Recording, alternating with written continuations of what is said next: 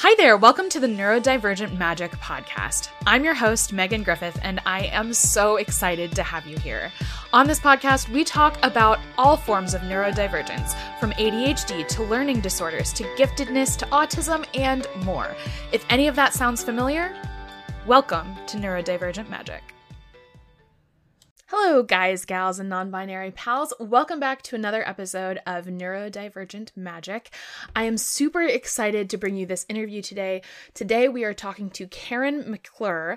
Uh, she is a professional coach for women over 40 to help women feel more fulfilled in their lives. And she has got some serious gems to deliver for any neurodivergent women out there who feel trapped in the wrong job. So let's dive on into it. Hi there, Karen. How are you doing? I'm doing great. How are you? I am also I'm so glad great. to be here. Yes, I'm so glad to have you here.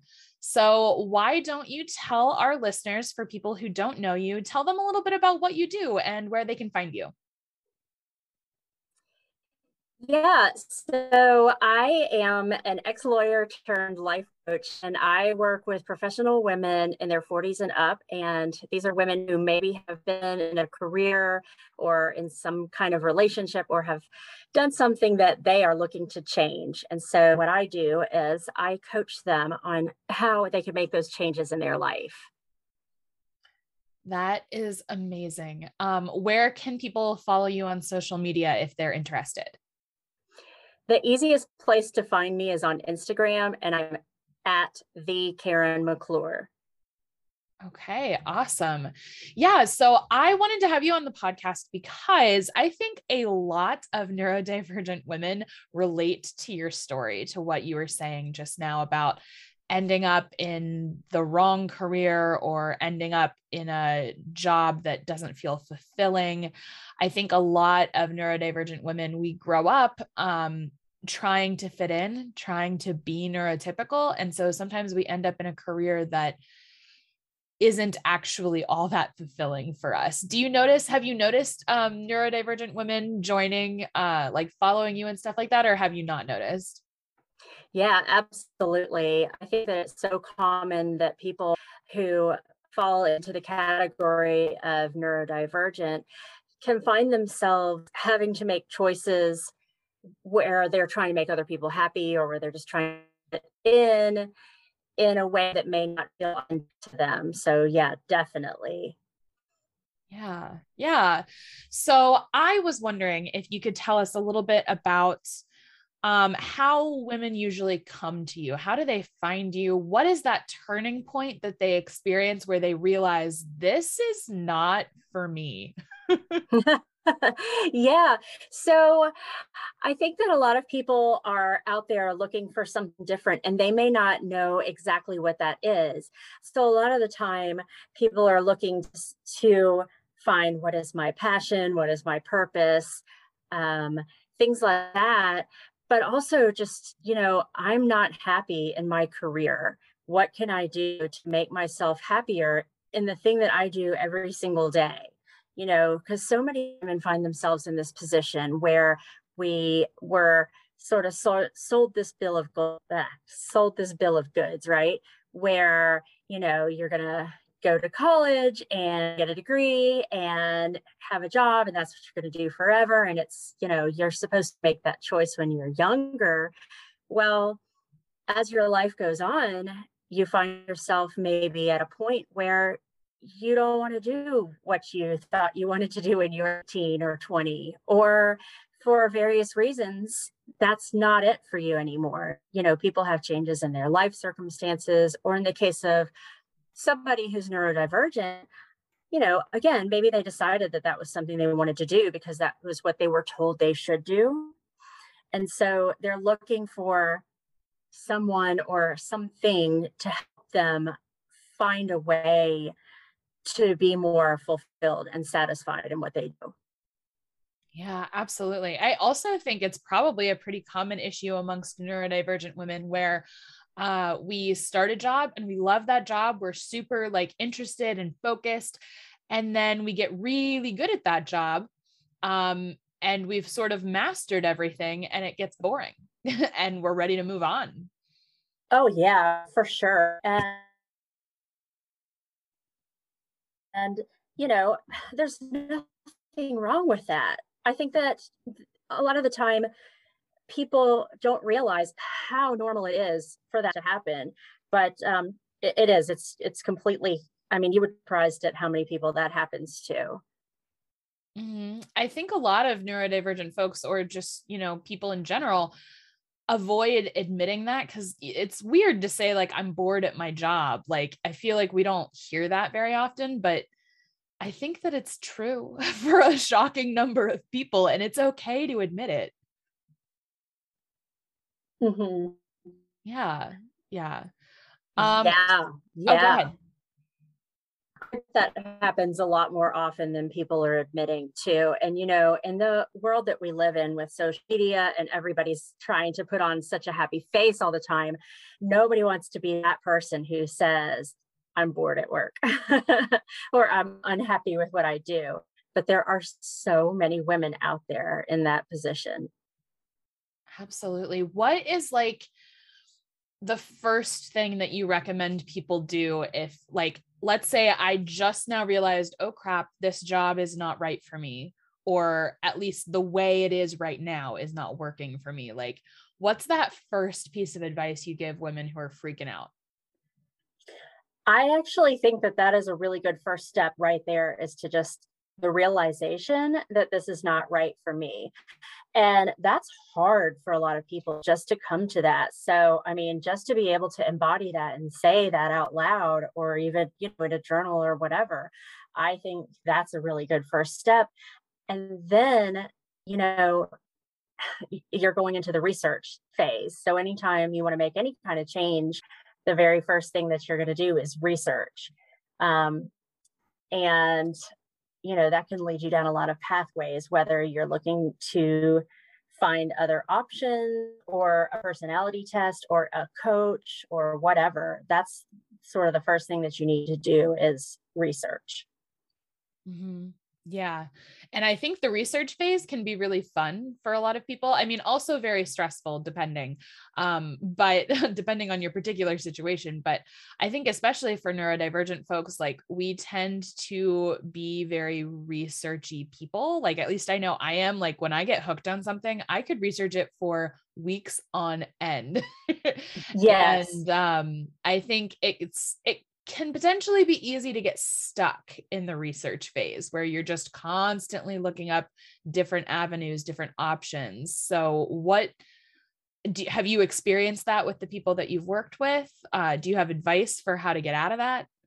Yes, absolutely. And that was the next thing that I wanted to say is that it is so easy to get stuck in that analysis paralysis where you're just kind of spinning around in circles and you're looking at all the different, you know, I could do this, I could do this, different things you could try. And that's where somebody like me would come in to sort of talk you through the process and to help you to not only narrow it down, but set deadlines and figure out how to make how to make decisions that are best for you. Yeah, absolutely. So let's say someone's listening and they're like, oh my gosh, they are describing me. um, and they're thinking, I want to work with this person. What exactly do you offer? Like, how do people work with you? What does that look like? Well, I have a coaching program that I am launching this month. It is called Unbound. And um, the program is a group group coaching program. Um, it starts out actually, well, you'll have a one-on-one session with me, just so we can talk about what is affecting you individually and what you need. And this way, it'll help sort of tailor the program a little bit more to what your needs are. And then as we go through each part of the program, each week, there will be a coaching session with me, and I'll go over an individual lesson um, or method or something, and we can sort of talk through um, what is going on and what you need help with. And so, one of the really beautiful parts about that is is having that community of individuals who are in a similar situation, right? So knowing that you're not alone in this and that you're not abnormal, that really helps a lot to have a community of people to lean on. And so um, that is going to be launching um, this month. I'm opening it up to five women this time, just to have um, an intimate group of people. Um, and I'm really excited about it. Yeah, that sounds like a really incredible opportunity. I especially love what you're saying about having a community of people who are going through the same thing because oh my goodness how alone do you feel when you decide to leave your job or you're thinking about rethinking your position within the company you work at like anytime there's job stress like i feel like it's so isolating because the you can't talk to your boss about it because you know you could lose your job.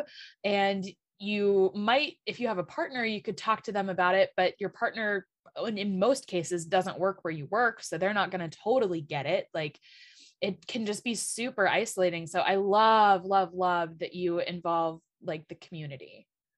Absolutely.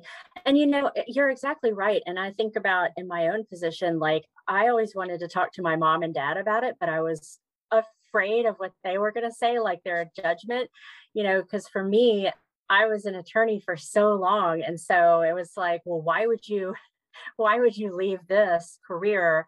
You know, you've got, um, I don't know, all of the things that come with it that you can depend on to jump into something and you don't know what it is. Well, you know, nobody else necessarily knows exactly what you're going through or what you need, but to have other people around who are experiencing something similar, you know, it could really be a good thing to have that sounding board and support. Yeah, absolutely. So, if it's okay with you, I would love to know a little bit more about your own personal shift. Like you said, going from an attorney to going to a coach, like what was that like for you? What did you experience? What were some of the hard parts, some of the great parts? Um, yeah, take us through that. Okay. so, um, go back a little bit in time too. So, I decided to become an attorney sort of by default because I never really knew what I wanted to be when I grew up. Um, and part of that was because of what I'm talking about, where, you know, other people's opinions always played a factor in it like this isn't going to be enough money or this isn't going to be respectable or whatever. And so um, i went to law school sort of by default because that's what my dad was he was an attorney. So i went to work with him and i i did that um, for a number of years but it was never really satisfying. That line of work just never really made me feel like i was doing what I was supposed to do. Um, and so I started looking around to see what else was out there. Um, and I found this, I found the coaching world through yoga, which sounds kind of funny. It's like a roundabout way, but I I started doing yoga and it was not about the physical part to me, but about like the mental work that was involved with it. And I just really fell in love with that world and like personal development and everything that went along with it. And I just felt so passionate about it that I wanted to go into that myself and help other women um, just live their best lives.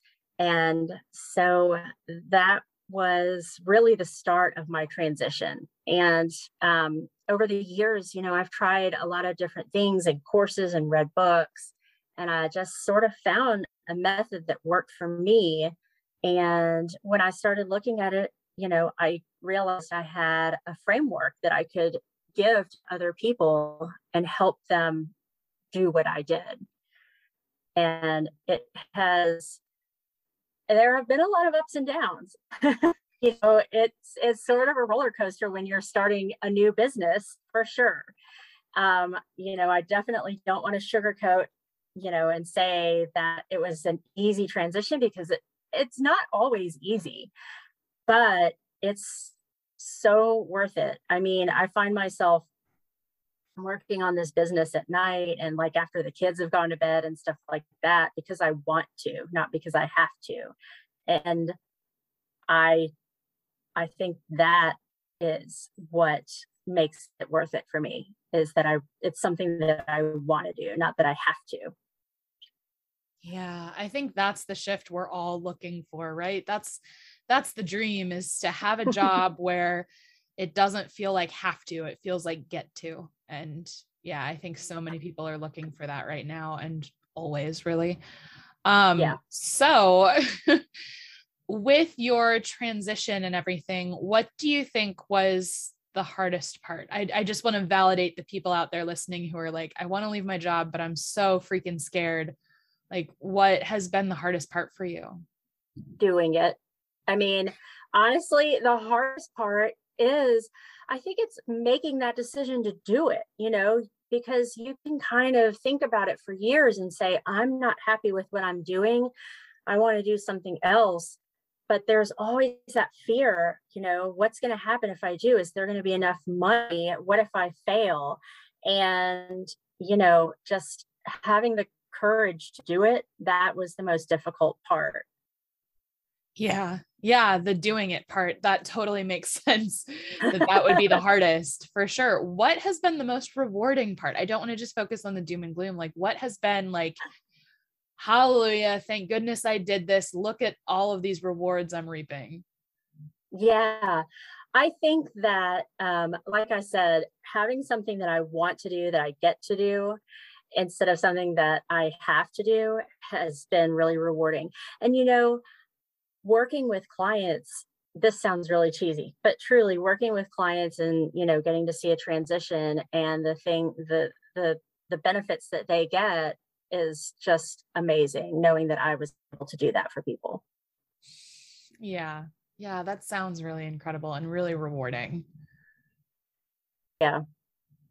So, for neurodivergent people who might be listening to the podcast who are unhappy in their job and they're not sure if they just need to tweak how they do their job or if they just need to leave and do something different, um, how do you help people sort of differentiate between that? Well, a number of tools in the program that um, that have worked for me, and one of my go-to tools is journaling, and that cannot be uh, overstated. I mean, the benefit of journaling has, I don't know, there's so much research behind it, how good it is, and just getting things out on the paper, you know. So if you have um, different things going through your head that you may be like ruminating or focusing on over and over, it kind of helps get to the root of it. And so I have different journaling prompts that I um, provide to people. And then the other thing is um, the guided meditations. Um, and honestly, I put journaling first, but maybe the meditations are my favorite. I, I'm, I'm, that's sort of my my thing that I love and just fell in love with. Um, and you know it kind of helps you um, whoever the person is to get into what's going on in your mind um, when you have that time that you're just sitting with yourself you can really start to listen to what's going on and what you really what you need to focus on Right. And for anybody listening who's thinking, okay, guided meditations, journaling, that involves way too much sitting still for me.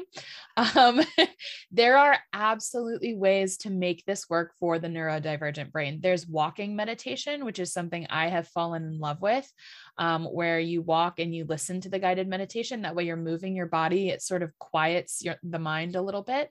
Um, so you're able to really focus on the meditation. So that's possible. And we are actually having a journaling expert on the podcast in a couple of weeks here. So uh, she will be talking about how to make journaling more accessible for neurodivergent folks. So we will we will cover all of that because Karen is so right. Like journaling and guided meditations, like I know I don't know about you, but I know people who think they sound sort of cheesy, like they can't make that big of a difference. But I mean, just look at you like you are an example, right? It makes a huge difference. It does. And another thing that I would say too is when it comes to those things, you don't have to take a lot of time. You know, a lot of people have this image of meditation as this like woo woo sitting for, you know, 20 minutes with like incense and I don't know. Um, and it doesn't have to be that way. I mean, it really isn't that way for me. Um, personally, you know, I I have two boys who are 11 and 8 and um, a husband you know i don't have a lot of quiet in my house i don't have a lot of time and so to me if i can get like five minutes at a time or one minute at a time like that is huge and it helps so much just that one minute at a time Absolutely. I totally agree. I totally agree. It's sort of like power naps, you know? yes, for sure. Take it where you can get it for sure. And I have found a lot of uh, comfort, weirdly, from swearing meditations. I don't know if you've heard of those, but no. They make me feel so powerful. And it's easier to focus because every now and again, like as soon as you start to think the swearing's over, they like throw in one little swear word. So you're like, oh, yeah, okay. It just makes you feel like a badass. I love that. I'm going to have to check that out. I love that. yeah, absolutely. Um, okay, so let me ask you one more question. What do you think is the number one piece of advice you would give somebody who is just now realizing that they're unfulfilled at work and they're starting to panic? I would say that you are not alone. It's really important to know that there are a lot, a lot of other people who are in the same position and feel the way that you do. And that we've all been there, we've all felt scared, and that's okay. Um, it's okay to want something better for yourself and to go for it It's so comforting. That's so comforting, Karen. Thank you. you're welcome. I think you're so right. And I think that's exactly what these people need to hear. So if you're listening, if you're out there, Karen is available for you to work with. She has even more gems to deliver to you. I promise. She's full of them and she can really, really guide you to where you need to be. So, one more time, tell people where best to find you. Uh, the best place to find me, I am always on Instagram. I'm at the Karen McClure. You can send me a DM and um, feel free to check out my bio. I have links um, to different resources and to information on Unbound that I talked about earlier. That's awesome. Okay. Thank you so much for being on the show. I am I'm just so excited to have you here and I was this was such a wonderful conversation. Thank you so much for having me. Okay. Bye, everybody. See you next week. As always, thank you so much for listening. If you enjoyed the show, make sure you give us a follow over on Spotify, leave a review over on Apple Podcasts, and tune in next Saturday for another amazing episode.